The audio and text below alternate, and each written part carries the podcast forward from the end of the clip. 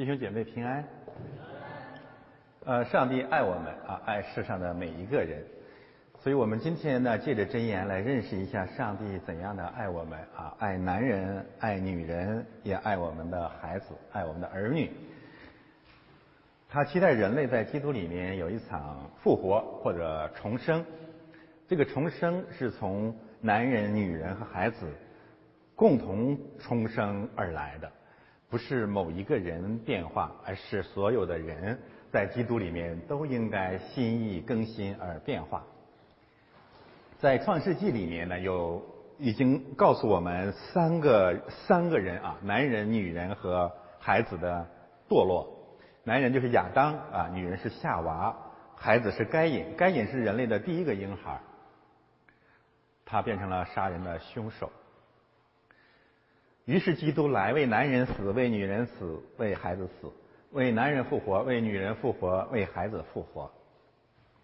所以今天的信息我们会讲男人，基督里的男人啊，教会，呃夏娃呢，女人可以预表着教会，然后孩子呢可以代表在教会里面，在基督里面重生的人，他们怎样有一个新的生命。讲这些信息呢，并不是要用律法来定罪男人、定罪女人、定罪孩子，而是让我们怎样靠靠着基督的恩典，对男人、女人和孩子的一些罪性有更深的认识。然后让我们归入耶稣基督呢，经受一场洗礼。我们今天可能会用更多的时间讲一讲儿女的教育问题，就是第三个主题。孩子是人类的未来，啊，我们家长面临着教育儿女的难题。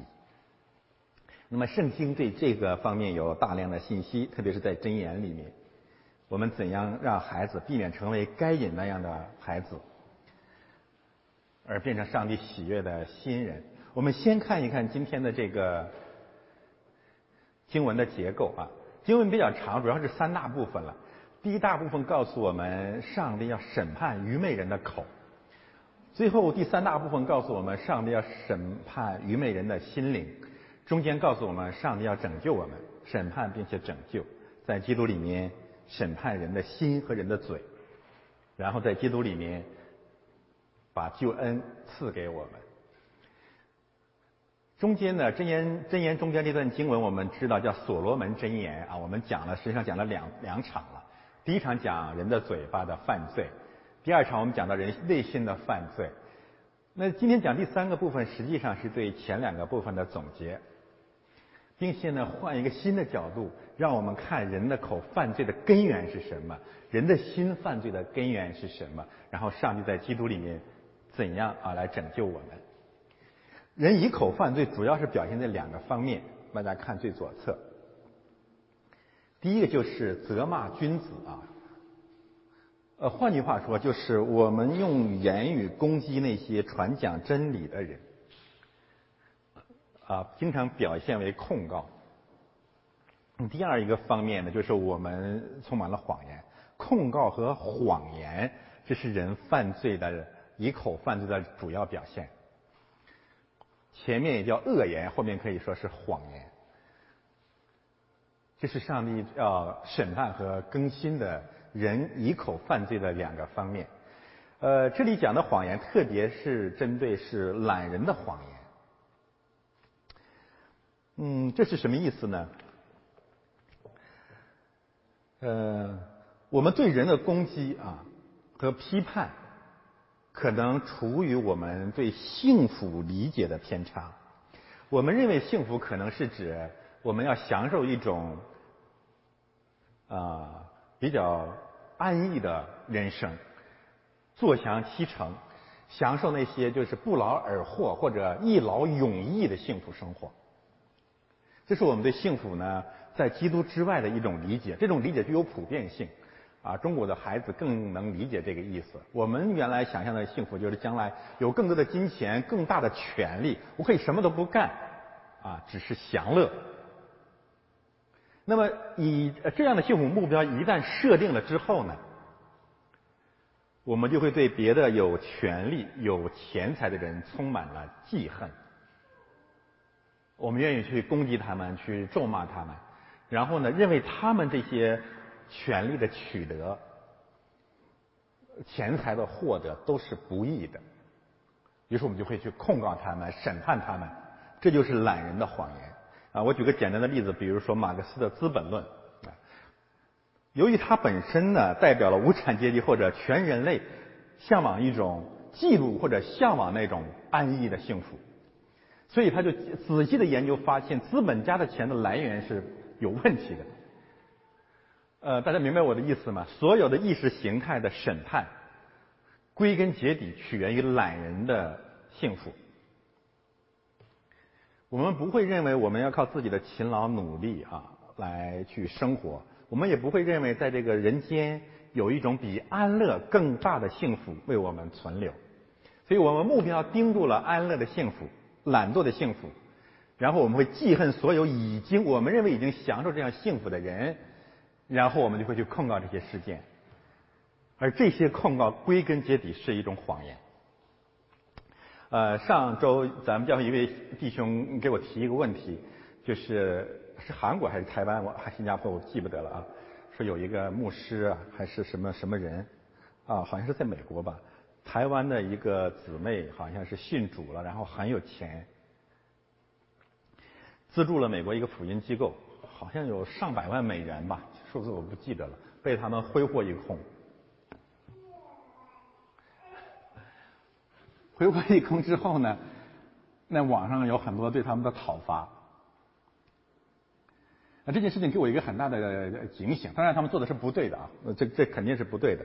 教会挥霍别人的奉献和资助，这肯定是罪，没有问题啊。但是他让我们看到另外一件事情，什么事情呢？就是这件事情让我很生气啊，让我们很义愤。你能想到我们的义愤不完全是出于公义吗？而是出于嫉妒。特别是我看那个三，打个比方，三百万美元挥霍一空的时候，心里特别难受。呃，这种难受是非常隐蔽的那种罪恶，就是，哎呀，那得多，贴了多少钱呢？那给我是吧？为什么让他拿去了？于是我们这种公益感、正义感爆发出来的时候，其实带着罪恶。但是这种罪恶由于魔鬼的狡诈，我们根本意识不到。我们我们的怒火熊熊燃烧起来了，我们忘记了自己是谁，我们进入一种审判的状态，这是懒人的谎言。与此相关的，我想当年大家知道艳照门，哎，我一看见这个事情，我就特别义愤。特别是当我想到那些艳照门的女主角都很漂亮，啊，我应该到网上去骂，怎么可以这样？我不是说他们做那个东西是对的啊，那是种罪啊，就是怜悯。但是所有审判这些罪恶的人啊，就是我们会感觉我们所要的幸福被别人实现了，然后我们才会有正义感，这一点是至关重要的。呃，但是这种反省在汉语在中国的文化圈里面，我可以跟大家说，从来还没有开始。啊，千百年了，我们攻击、批判、审判知识分子是社会的良心，我们对所有的罪恶义义愤填膺。可是我们从来没有想到，凡是让我们义愤填膺的事，都是我们所嫉妒的。这是特别深刻的一个道理。所以宝呃主耶稣讲过一句话说：“财宝在哪里，你的心就在哪里。”这是什么意思呢？就是你最看重的事情，你一定非常的愤怒。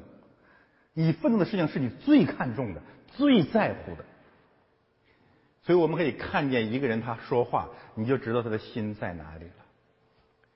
啊，这些年我觉得石红真是呃有很大的改变啊。以前我批评过他，就是他听到哪里有什么教会的经济丑闻、性丑闻，我们啊任老师我们开会研究一下，说说他们。我说咱们不咱们不搞这个，那都别的教会干的事儿。啊，我们听到了这些丑闻，首先就说主啊，谢谢你没有让这个试探临到我。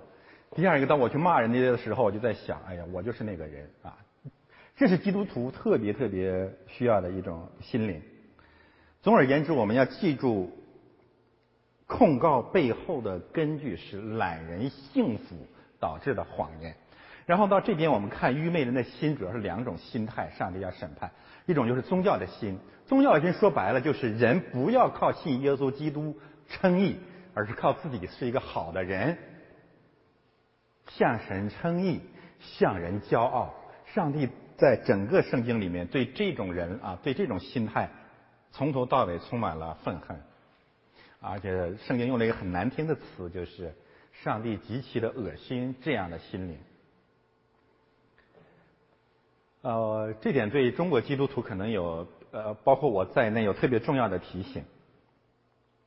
本来我们中国人已经够骄傲的了，真的很骄傲。我我因为道德骄傲是我们的立国之本，是我们的人生之本。但是突然你信了耶稣基督了，你会变得更加骄傲，这是对中国教会最大的试探。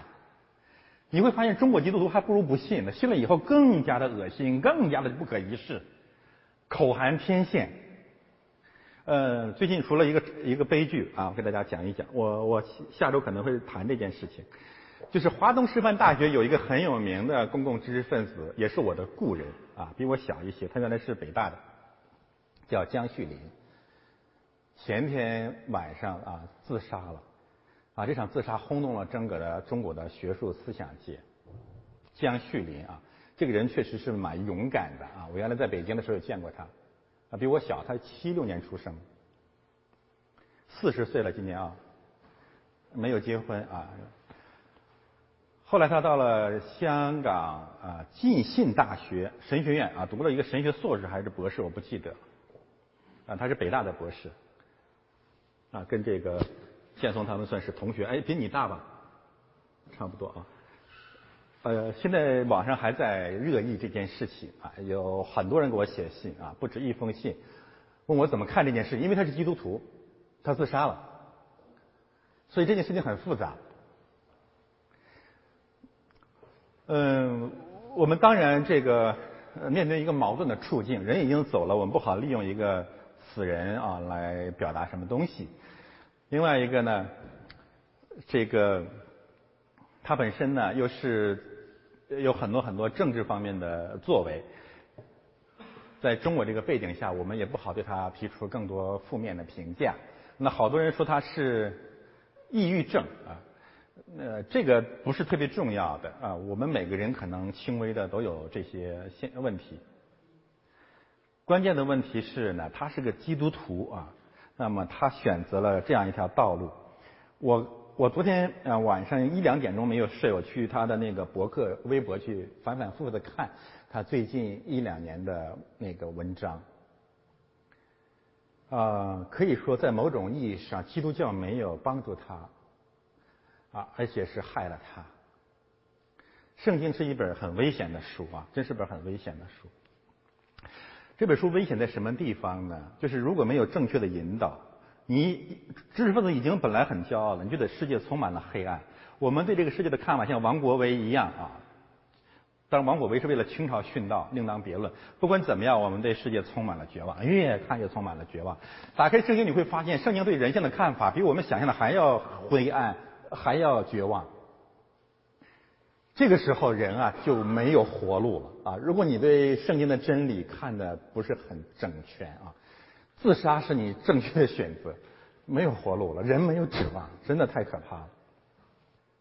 但是呢，这个真理有两种试探啊。第一种试探，你会发现整个世界都是很可怕，都是很黑暗，都在罪恶里面。包括国家权力，那就更黑暗、更可耻、更不堪一提了。他需要一个好的牧师，这个牧师只要告诉他一句话就好了，就是你也是这个黑暗中的一部分。如果我们读圣经，认为这个黑暗都是指着周边的环境，而不指向我的话，你活不下去的。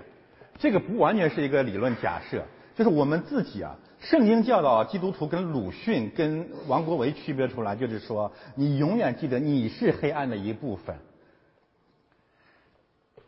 否则的话，你这个圣经读到一定的程度，你就会觉得这个世界没什么值得留恋的。当然了，这位的弟兄可能也也在他的那个绝命书里面也写了，他充满了罪恶，求神饶恕。因此，还有第二点。耶稣为什么要死呢？就告诉我们，人的这个罪和黑暗是人自己不能解决的，不能通过你杀害自己解决，也不能通过你杀害别人解决。这个罪已经在我们的骨髓里面了，人是不能解决的，所以需要基督的救赎，所以需要洗礼。大家明白，洗礼不仅仅是外在的形式啊！我今天还会继续去讲这个话题。这个洗就告诉你，你必须需要一种上帝来的一种外在的恩典来遮盖我们的罪，我们自己已经完全没有办法了。但是如果我们通过杀害自己和杀害别人来寻找出路，就意味着耶稣这个死亡是毫无价值的。呃，我本来不太想这样联想，我还在脑袋犹豫，因为圣经里面有两个人是吊死的，那最后一个是犹大，我把他比作犹大，我心里于心不忍啊。但是犹大的是犹大为什么会上吊死呢？他对世界和自己充满了绝望。我们不要用阶级斗争的观点说这个叛徒犹大，蒜头鼻子冬瓜脸，老鼠胡子三角眼，那不是这样子丑恶的形象。犹大跟跟我们一样啊，他出卖了主耶稣之后，他内心受到了良心的责备，然后呢，他后悔了，他去找那个犹太的这些精神领袖说：“不要这个钱了，你我我不要了。”然后那些人就趁机的嘲笑他。我相信这些门徒也很讨厌他，他走到了绝路，没有完全没有指望。对自己的罪恶的绝望，对人人人类的绝望，把他逼到了那棵歪脖子树下。弟兄姊妹，你想过没有？我们每个人都走到那个歪脖子树下过，我们都都去过那里。我至少在我的一生里面有两次走到那个地方，很明显的不想活了，对世界一点也不留恋。但是上帝就是在那个地方呼喊我们说：“你吊子是应该的啊，你这个活着是是不对的。”但是你你发现没有，在四福音书后面啊，有两棵十字架，有两棵树。所以在希伯来文里面呢，十字架跟树都是一个字，就是木头。一个是犹大吊死的树，一个是耶稣钉的十字架。其实上帝让我们看的，用这个十字架取代这棵树，你没有别的选择。只要你足够的深刻，是个哲学家、思想家，犹大是你必没有基督，犹大是你应该选择的道路。除非你麻木了，就反正混吃等死了。另外一条就是你仰望基督的十字架。就是这个罪啊，神知道我们很恶心，知道我们很绝望，所以耶稣为我们死。然后回过头来啊，你不仅在基督的啊代赎和复活里面。看到永生的盼望，你回过头来再看见这个世界的黑暗，你跟以前不一样了，你会充满了怜悯。呃，我以前对中国的政治黑暗一提起来，真的是唾沫横飞、破马伤飞，恨得咬牙切齿就去骂。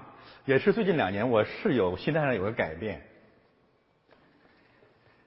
这个改变是什么？我觉得人真是太可怜了，他才这样的。要怜悯，真的没有办法。他他呃，这已经过了多少年了？我旧事重谈。我现在想起二零零九年，我回到中国去，我那时候就很生气嘛，对吧？这个弄了那么多这个这个西律的士兵陪同我，没有人身自由啊。虽然对我还算还算好，但是在基督里面，你会突然重新想这件事情，这什么意思呢？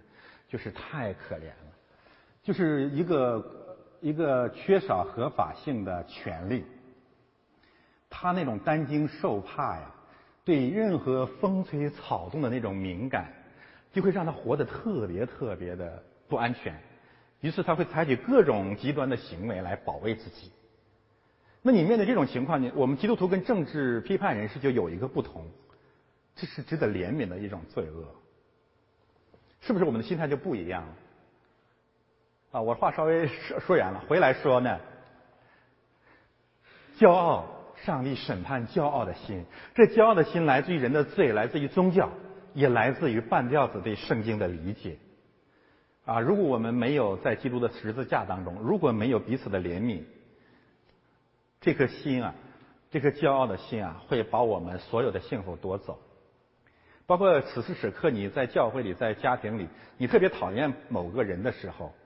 其实你已经被魔鬼捆绑了，就是你认为你这么好，我为什么要跟他在一起？第二种心就是孩童的心，圣经这里讲孩童的心是指愚昧无知啊。上帝要审判和更新两种心灵：骄傲自义的心和愚昧无知的心。最后我们就能够回到，就那耶稣怎么来更新我们的心灵呢？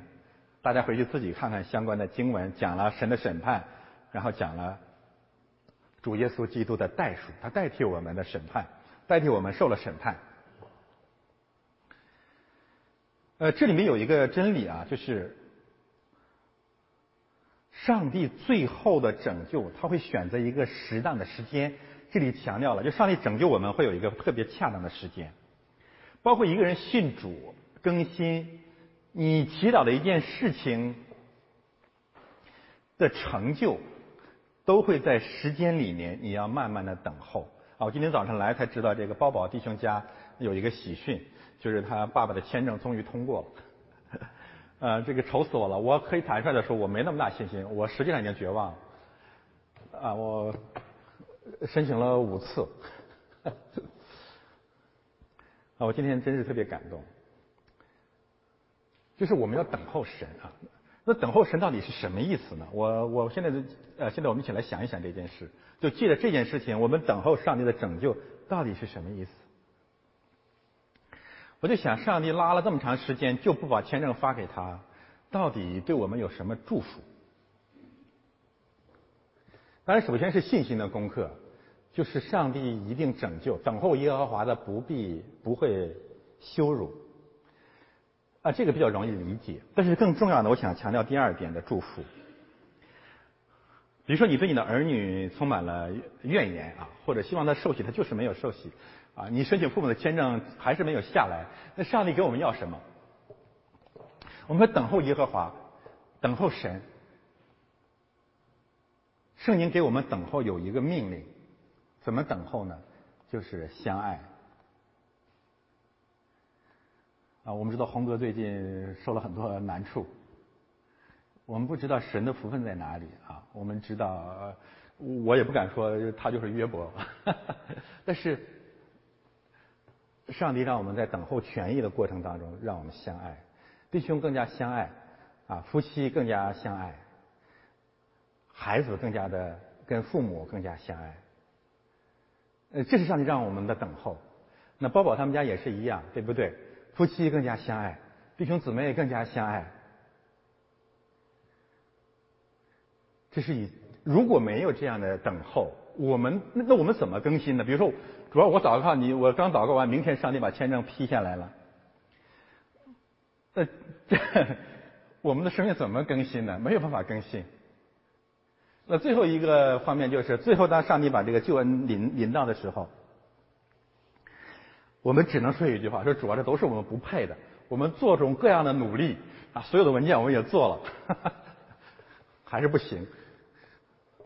那最后能行就是上帝你的恩典，我们谢谢你。啊，所以就是等候神的救恩，在等候的过程当中，绝对不是指坐等，而是让我们更加的相爱。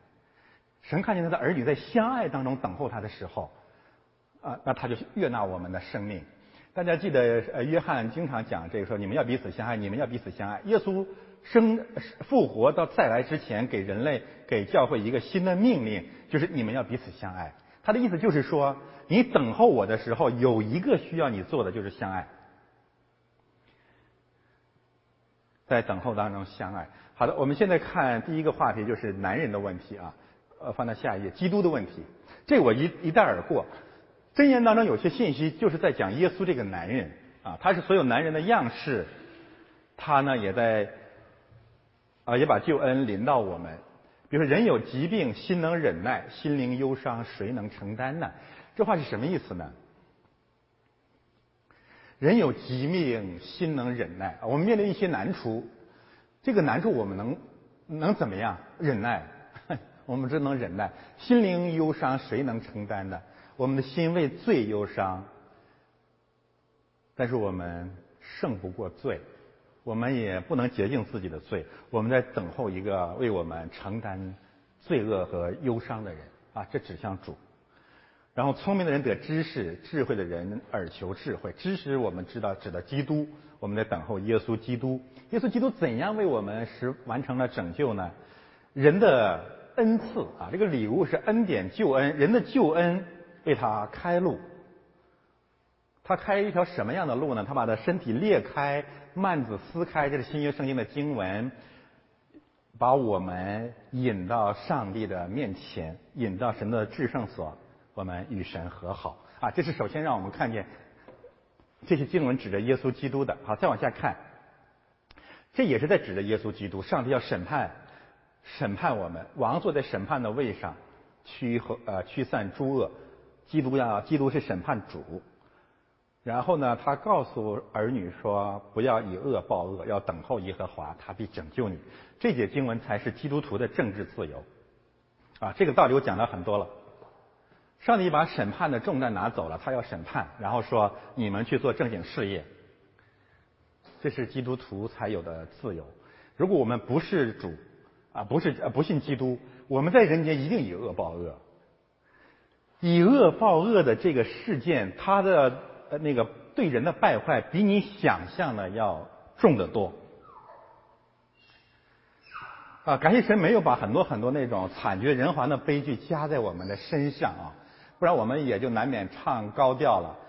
这个东西真的临到我们身上了，我们充满了仇恨。但是如果没有信仰的力量，我们这一生就完了。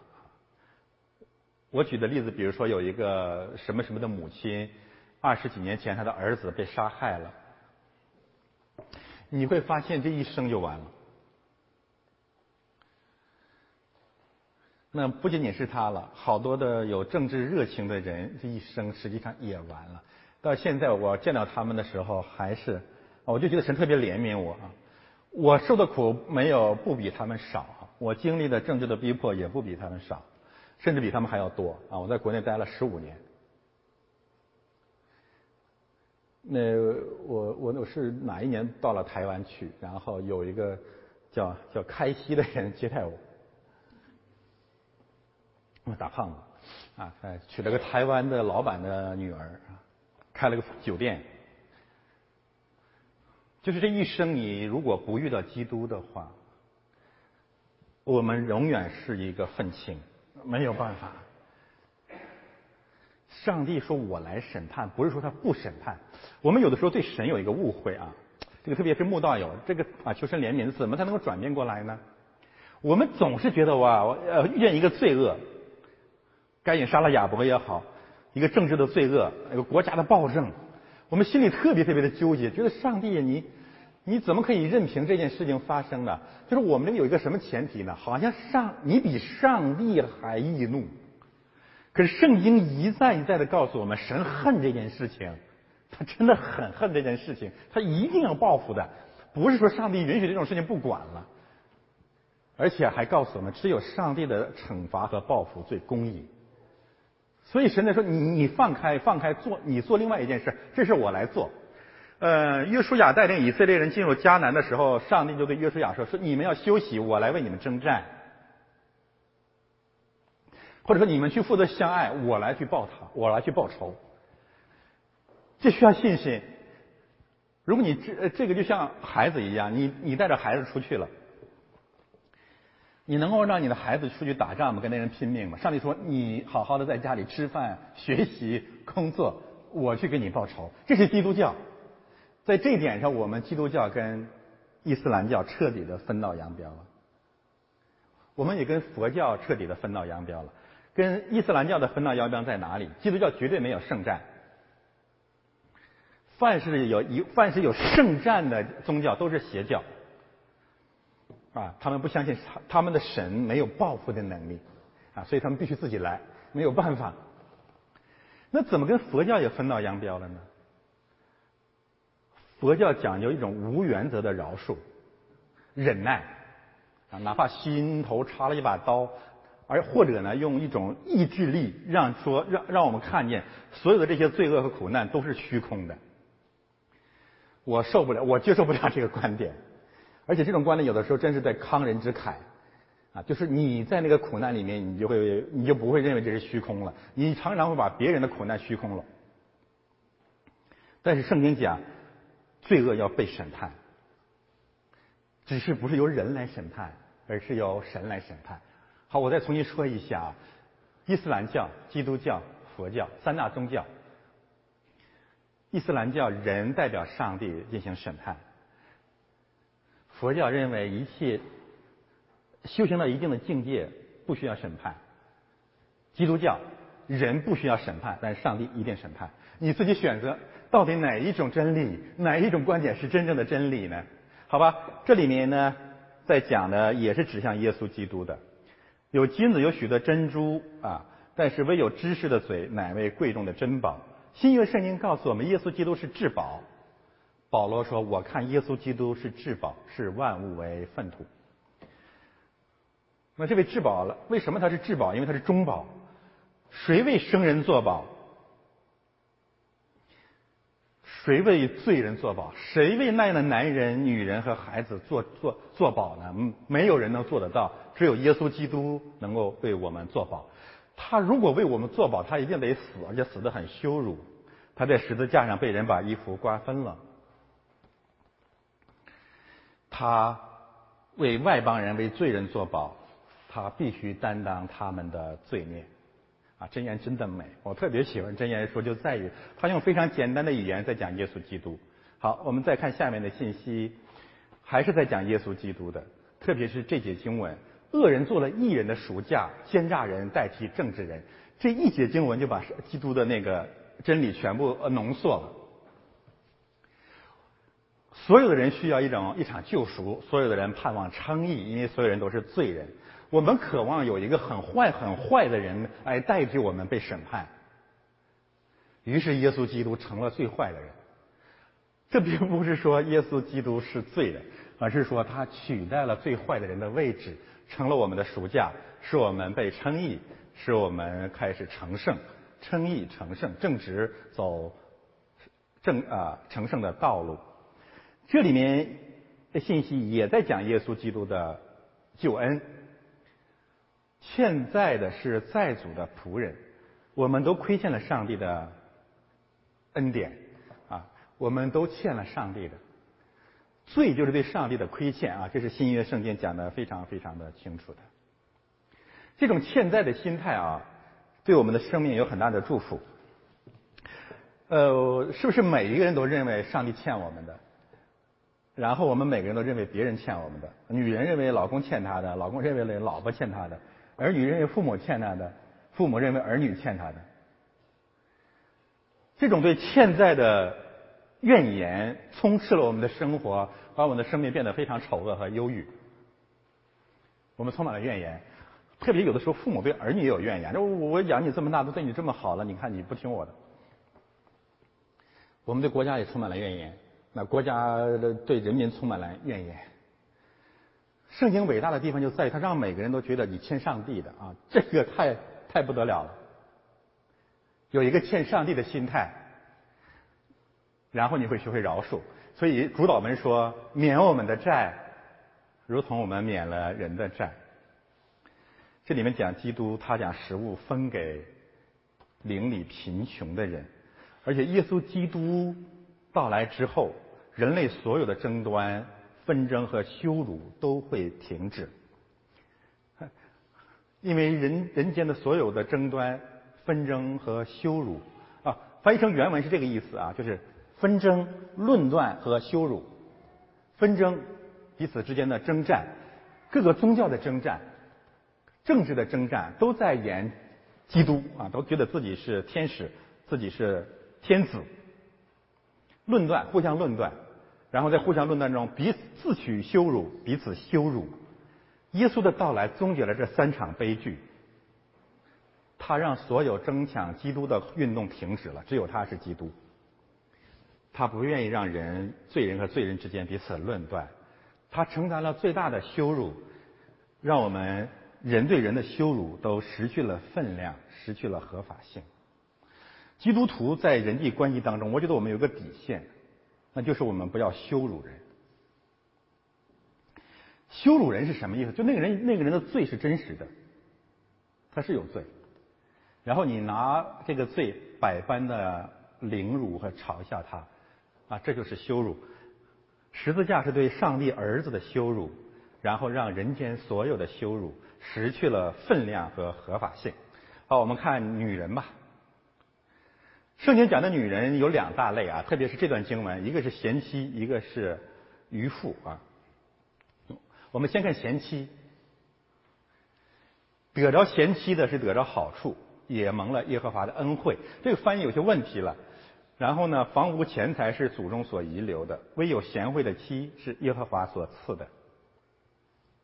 我们可以从神学和生活两个方面讲这两节经文。从神学的角度讲，就是指教会。特别是下面说争吵的妇人的时候呢，让我们看到上帝喜悦的教会是一个安静的教会，静静的教会，静静的玛利亚。他喜欢一个教会传讲真理和领受圣道的教会。然后从生活里面我们看，得着贤妻的，得着好处，也蒙了耶和华的恩惠。这是在告诉我们怎样找女人，怎样找妻子。这里面告诉我们，找到了这个妻子，怎样才是好妻子？我们先看第一个问题：怎样找女朋友？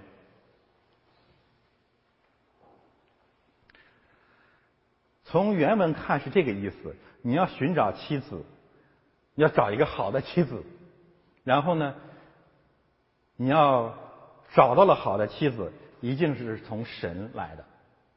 这实际上是三句话，大家明白吗？首先，人需要个女人，就是。那人独居不好，所以第一点，上帝说人要找一个女人啊，这点没有问题。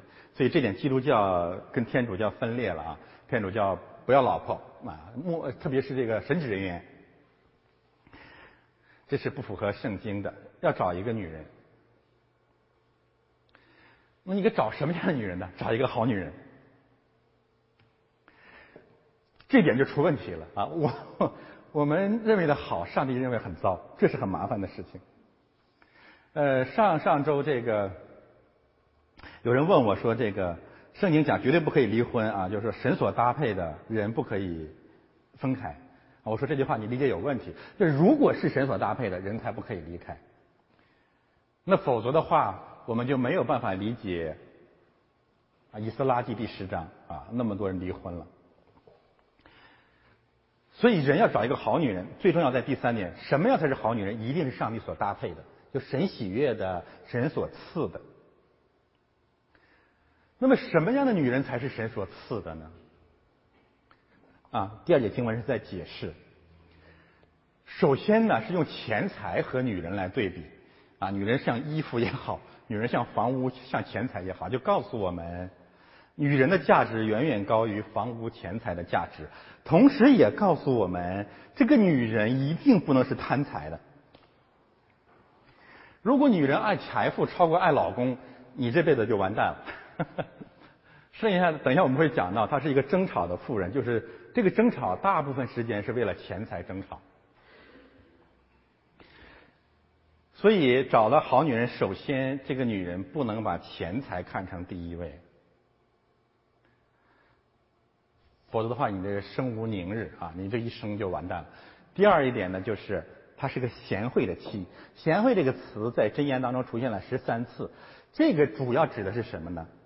两个道两两个方面的用途啊。第一是个听道理的女人啊，听道的人。第二是一个顺服秩序的女人。特别特别。啊，上帝特别不喜悦的那个女性呢，就两大特点：自以为是，而且充满了争吵，又贪钱，啊，贪婪。贤惠，第一听啊，这个呃，不昧之夜有一个注册的网友名字取得很好，沉静学道的女人，然后呢，遵守秩序的女人啊，这是圣经对女性的一个要求。然后我们看。这个相相反的一个情况，这都是这段经文里面出现的信息啊，就是女妻子的争吵如雨连连滴漏，呃，这句话在在箴言里面反复的出现。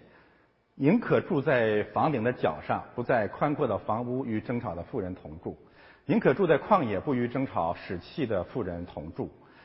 淫妇的口为深坑，耶和华所憎恶的必陷在其中。那么，上帝对女女人的更新和改变，有一个非常简单的做法，就是管理女人的口，管理女人的嘴。这个不是说上帝要或者我们教会讲一个什么男权主义，然后要辖制女性，不是的啊。上帝真的是爱我们的姊妹，那这是什么意思呢？他你大家今天自己反省反省自己的一生啊，就是我们的不幸，我们的不快乐，其实归根结底是因为我们的争吵造成的。我们的争吵没有改变任何事情，只是让我们的生活更多的苦难和艰难，阴雨连连啊！就是你如果一个女人爱争吵，你的家再也没有晴天了。再也没有日出了。这个雨连连滴漏呢，还讲还有一个意思，这个动词是指呢，女人争吵有一个特点，就是 打猎啊，就是追赶猎物，就是她有一种韧性。嗯，哎，我们教会姊妹比较多，我我这个适可而止啊。就是你在厨房里，他追到厨房啊；你在厕所里追到厕所；你在床上追到床上啊；你到北京，他追到北京。反正就是不把你抓住是不可以的，就是要捕获你。呃，坚韧不拔。那坚韧不拔还是用过去的方，用过去的信息来跟你争吵。呃，我以前讲过这个道理，就是我们的女性啊姊妹有特别发达的记忆能力啊，就是她一旦跟你吵架，公元前、公元后的事儿都能翻出来，反正。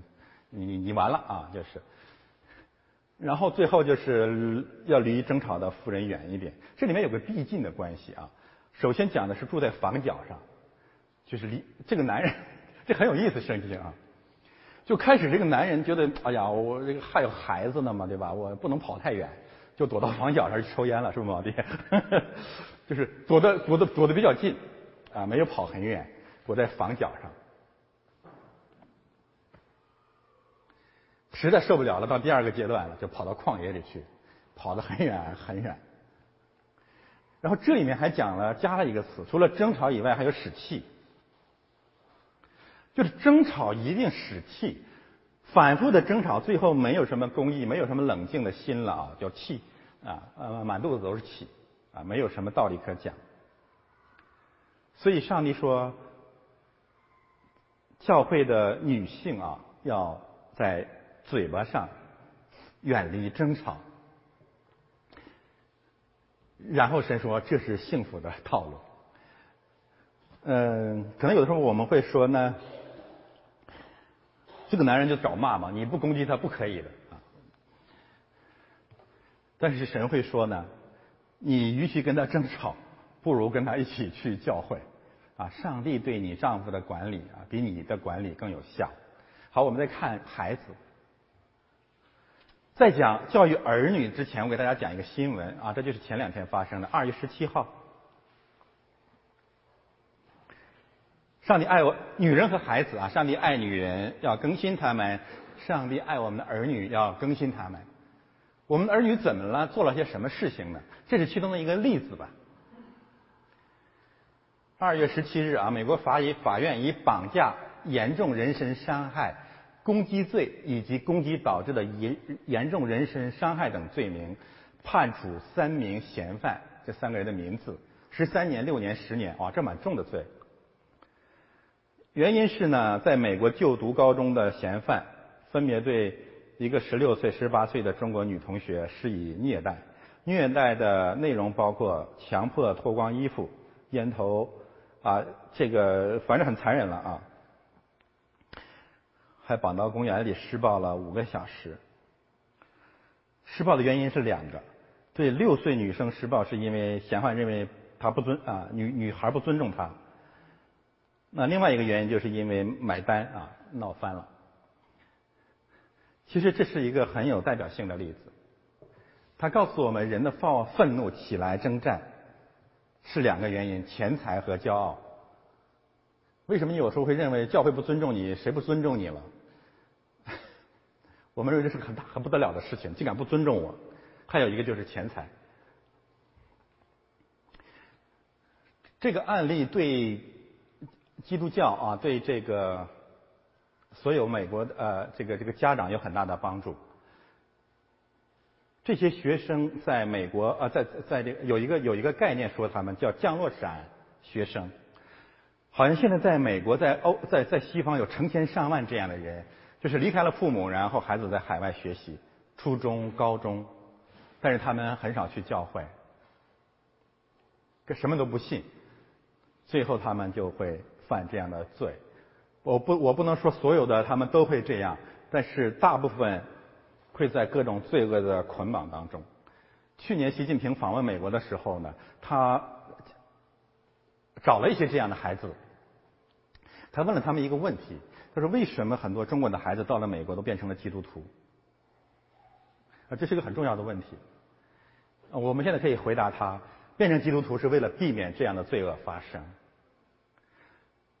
圣经让我们重新思想，我们的儿女需要拯救。需要帮助。好，我们看圣经怎么说，怎么改变和超越这样的悲剧呢？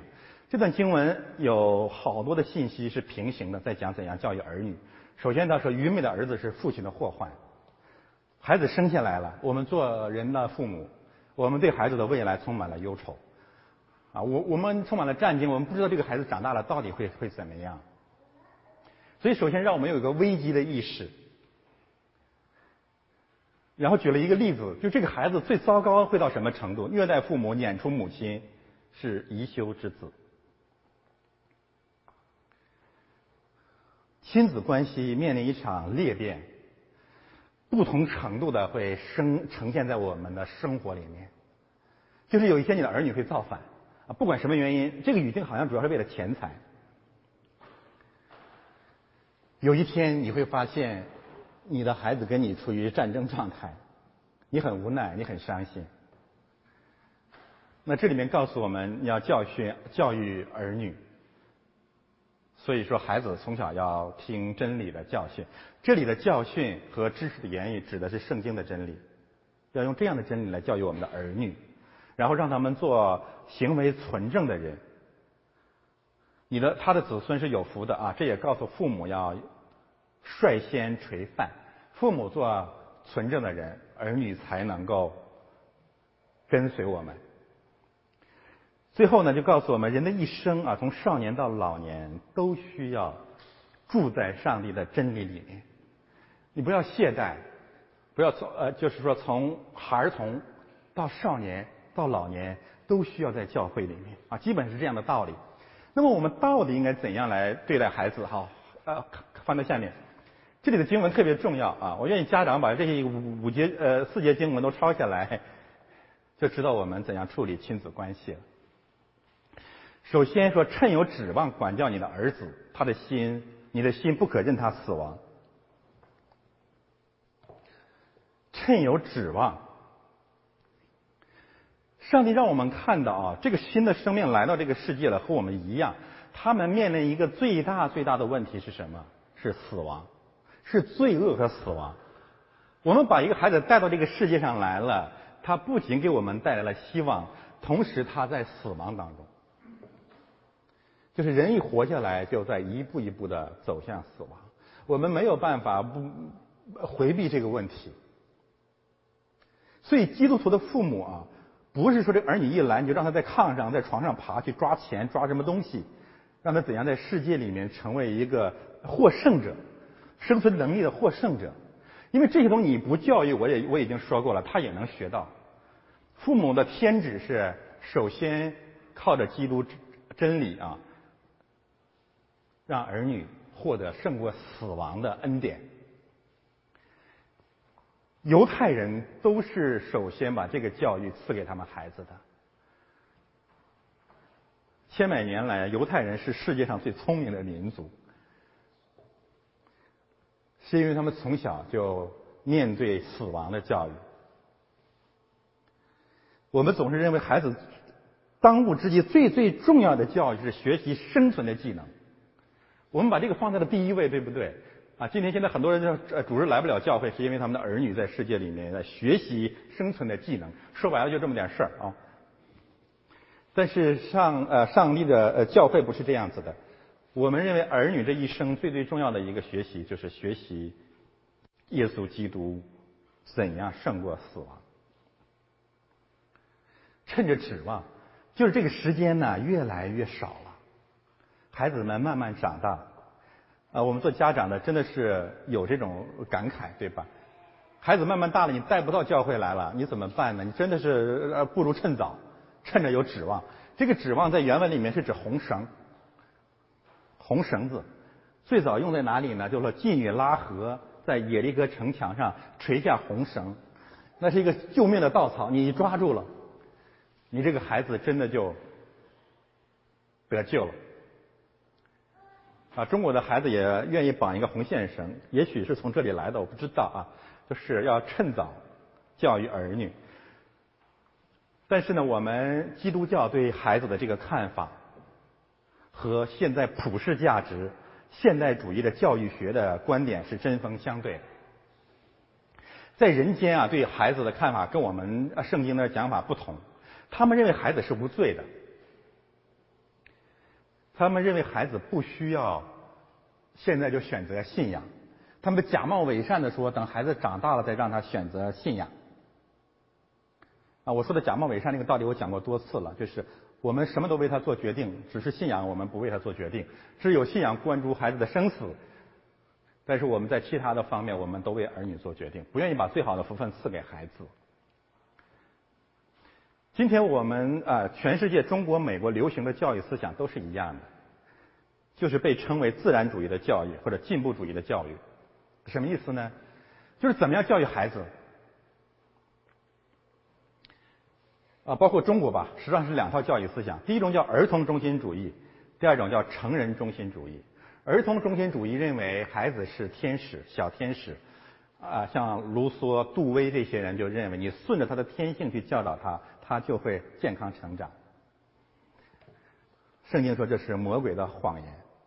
啊，孩子的天性里面有罪恶。等一下，我告诉呃，你现在可能还不完全服气。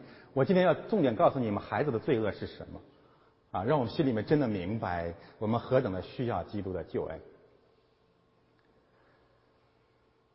儿童中心主义认为孩子顺从天性就可以成长健康成长。第二种是成人中心主义，是中国古代教育思想，就是孩子一定要以孝为先，家长是他们的上帝，长辈是他们的上帝。我们来管理他，这是魔鬼的另外一种谎言。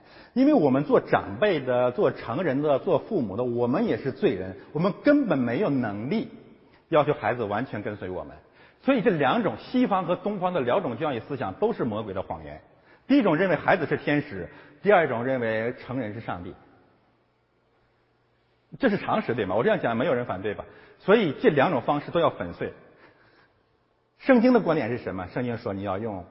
父母要把孩子带到上帝的身边，让天赋上帝来教导他们。好吧，我们又面临一个选择题，你选啊，哪一种更合乎真理？这节经文是翻译错了啊，完全跟圣经的意思是反了。我们不愿意说孩子们在死亡的权势下面，圣经说，那你看他们是不是罪人？我们怎样才知道他们是罪人呢？这句话的原文的意思是这样子的：你们通过孩子的动作，看他是否清洁，看他是否正直，你就知道他是个罪人了。这原文根本没有什么本性这个词啊。这个翻译是一九一九年那个翻译，迎合中国的文化。中国文化有一个很大的糟粕，就是性善论啊。中国很多罪恶源于性善论，就是人是好的，结果谁比谁都坏。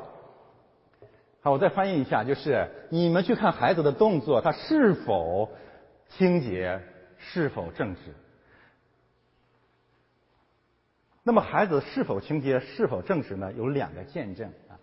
第一个见证就是教养孩童，使他们走当行的道，就是到老他也不偏离。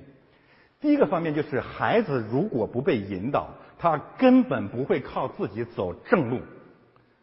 每个人都会偏行己路，为什么会这样？因为引导他走人生道路的是欲望，而不是真理。这是绝对的，这是绝对的事实了。如果你大，我就举个简单的例子：如果你不加管束，所有的孩子都会吃成小胖子，他不可能节制的。那糖那么甜，巧克力那么香，这是没有办法的。所以，人如果不被教导，从小就会走自己的道路，而自己的路就是情欲的路。教养这个词，你知道是什么意思吗？就是把孩子奉献给神，奉献，从小要把孩子奉献给神，让神来带领他，免得他偏行歧路。那么第二个方面，孩子是罪人的表现是什么呢？就愚蒙迷住孩童的心，用管教的杖可以远远的赶出。愚蒙迷住孩子的心，首先孩子是无知的，是幼稚的啊，这个不多讲了。但重点是“愚蒙”这个词在圣经当中是怎么使用的呢？它常常和两个词合用，一个是生气、愤怒，一个是嫉妒。好，我现在告诉大家，不管人类关于儿童撒了多少谎言，他们无法否认，所有的孩子都会在愤怒和嫉妒的罪下面。你的孩子有没有嫉妒？你不知道这种嫉妒从哪里来的，而这两种罪是最早杀害该隐的罪。该隐因为愤怒，因为嫉妒，成了杀人的凶手。上帝爱我们的儿女啊，爱基督徒的家庭。你怎样教育儿女，真的不再是给他找一个什么好工作，给他逼着他学这个学那个，可以，这可以，我不反对。但是压倒一切的是，你要用上帝的真理，让他胜过愤怒和嫉妒。如果你真的，你你可以，刚才我讲的永生，你可能觉得很遥远。我们就讲今生的幸福和平安吧。你的儿女怎样幸福和平安？你必须让他学习能够胜过愤怒和嫉妒的力量，否则的话，这孩子一生完了，他不会快乐。他跟他的小妹妹、小弟弟、他哥哥都不会快乐，何况到了同学那里，然后到了世界那里去，愤怒和嫉妒。这是儿童，包括儿童在内所有的人不能胜过的罪恶。所以你凭什么说孩子是天使呢？圣经还有两节经文特别特别的讲到了愤怒和罪恶对孩子的捆绑。我们啊，嫉妒和愤怒，我们今天学到了。我认为啊，你最应该记到的信息就是，嫉妒和生气是孩子的罪，也是大人的罪，那没有问题啊。但一定一样是孩子的罪。这个问题在中国更严重，在基督教国家真的好很多啊！我以前举过一个例子，你就到了西方啊，我去湖南吴天他们那个几次中学、小学的毕业典礼，我就看到了嫉妒很少，真的很少。任何一个孩子的出头露面，其他的孩子从心里面在祝福他们。但是在中国，任何一个在台上的人都会被下面嫉妒，偶尔崇拜，疯狂做粉丝。什么时候那人倒霉了，要架要弄死他？实际上是因为我们压抑已久的嫉妒，终于可以爆发了。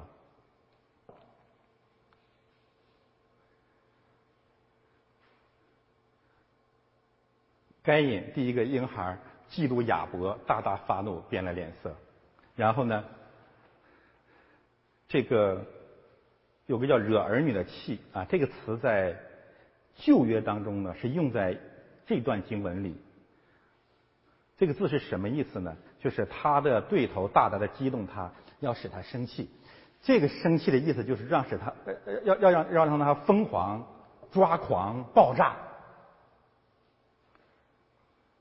然后在新约圣经里面告诉父母怎，特别是告诉父亲怎样教育儿女，说你们做父亲的不要惹儿女的气啊。这个是比较难解的经文，我以前讲过，今天我再多讲几句啊。不要惹儿女的气，只要照着主的教训和警戒养育他们，然后重复了这个信息：你们做父亲的不要惹儿女的气，恐怕他失了志气。啊，这是什么意思呢？正面的呃引导是清楚的，就是按照上帝的真理来教导和教育儿女，当然要把他们带到教会来，这个不多讲了。负面的，他仅指的啊否定的信息是。不要惹儿女的气，然后呢，免得他们失了志气。我先讲第一个啊，什么叫惹儿女的气？然后讲什么叫失了志气。我们用三种方式在惹儿女的气。第一种方式呢，就是我们的我们自己在愤怒当中管教儿女啊，这是上帝禁止的。我们自己不能在愤怒当中管教儿女。那么第二种，第二种情况是什么呢？不管你愤怒不愤怒，你管教儿女一定要把他管到抓狂和愤怒的程度，啊，这个是神所禁止的。可能你刚才看到了一个说呢，用用杖责打儿子是神所喜悦的，你知道这是什么意思吗？并不是指你在愤怒当中或者把他打愤怒了，因为圣经当中讲的杖乃是指上帝的权柄，你就用上帝的真理来责备孩子，而不是用你的肉体来责备孩子。为什么我们跟儒家的教育不同？因为他们是用成人的那些道理来责打儿女。实际上，成人是没有这权柄的，因为你那个些东西没有用，都是糟粕，都是罪恶。必须用上帝的真理教育儿女。好，我再重说啊。第一个意思是说，你不要在愤怒的时候管教儿女；第二，你不要把儿女非得管教的暴跳如雷为止。还有第三点，我认为是更重要的，惹儿女的气。就是你怎样爱生气、暴怒和嫉妒，随着你对儿女的管教，你所有的这些罪行，孩子都会模仿和学到。啊，这个太可怕了！如果做父亲和母亲的，你经常发作，经常暴跳如雷，你的孩子一定会和你一样。你深深的伤害了你的孩子，他的一他的一生的性格是你所造就的。啊，这个对我们的家长真的是一个极大的一个一个警醒。为什么你的孩子爱生气呢？你是不是有时候也很绝望？今天神让我们看见，是因为你是个爱生气的人。为什么你的孩子个性那么强？神说，因为你是个个性特别强的人。神说。我的儿女们，你要爱你们的孩子，就是你们先做一个不争吵和平静的人。啊，学生怜悯，我们都是有罪的。我们在教育儿女上，我们做错了。我们如果特别爱争吵，你知道吗？你的儿女不仅他不敢在家里争吵，他一定会把这种怨气发泄在学校和他进入到社会里面去。如果你特别爱论断人，饭桌一摆上，你就开始评价这个评价那个，你经常义愤填膺。你的女儿、你的儿子都这样，而且他们一生不会活在平安和幸福里面。那么，什么叫失了志气呢？失了志气就是说，这个人已经崩溃了，就是崩溃了。他的心已经受伤了，你再也很难痊愈复合了。呃，一些基督徒的家庭也遇到这个难处，特别孩子在十六岁、二十岁这个期间，如果有一些关系处理不好，再想缓和太难了，真的太难了。孩子们不再信任我们了，我们需要的只能是忍耐，加倍的忍耐。好，我们总结一下吧。我们说孩子是小罪人，是因为孩子也在嫉妒和愤怒的诠释下面。孩子们的这个嫉妒和愤怒是怎么出来的？我们父母承担主要的责任，因为我们常常惹儿女的气，而忘记了用上帝的真理来管教他们，忘记了让他们进入教会。那怎么办呢？好，我们看最后一个救赎的信息。已经这样了，情况已经这样了，怎么办？我们今天讲到讲到了男人，特别讲到了女人和孩子啊，这些信息让我们很绝望。我我们是争吵的妇人，我们是偏行己路的孩童。约翰福音三章五节首先让我们有一个基本的结论，就是这些都是罪人，若不借着水和圣灵生的人，不能进天国。孩子也一样。因为孩子也是罪人，所以这是孩孩童洗礼在我们这个教会主张的真理根据。使徒行传第二章三十八到三十九节怎么说呢？他说：“这场洗礼所代表的祝福是赐给你们和你们的儿女的。人让人绝望啊，人让神绝望，没有办法。神说：那你只有重生的洗，只有借着一场洗礼。”才能够开始重新的生活，然后彼得前书也谈到了洗礼的真理，说借着洗礼，洗礼啊，借着耶稣基督的复活，会赐给我们新的生命。但是他加了一句话，他怎么说呢？他说洗礼并不能够除掉肉体的污秽，只是让我们在上帝面前存着无愧的良心。也就是嫉妒和生气，这种从小到大的人的罪性，不会通过洗礼彻底的根除。你不要太绝望了。你说：“哎呦，这怎么办？”上帝说：“这个罪我可以遮盖，遮盖之后你会变得好起来。特别随着教会生活的坚持，你会变得好起来。今天你听完了一场道啊，我相信有一些力量给你。希望你坚到星坚持到星期六啊。”嫉妒和愤怒，然后呢？提多书那里面，我把它放在这里了，就告诉我们，借着洗礼，我们才可能有所更新。呃，我看这在第五节，他便救了我们。啊，对不起，我从第一节看呃说起吧。顺服做官的、掌权的，遵他的命，预备行各样的善事。上帝说，首先我们要学的功课是顺服。呃，圣经啊，不要抬杠。圣经有好多的经文，让很多对政治正义有热情的人很反感，就是顺服掌权的，然后就举出很多极端的例子。啊，希特勒怎么办啊？就这些东西。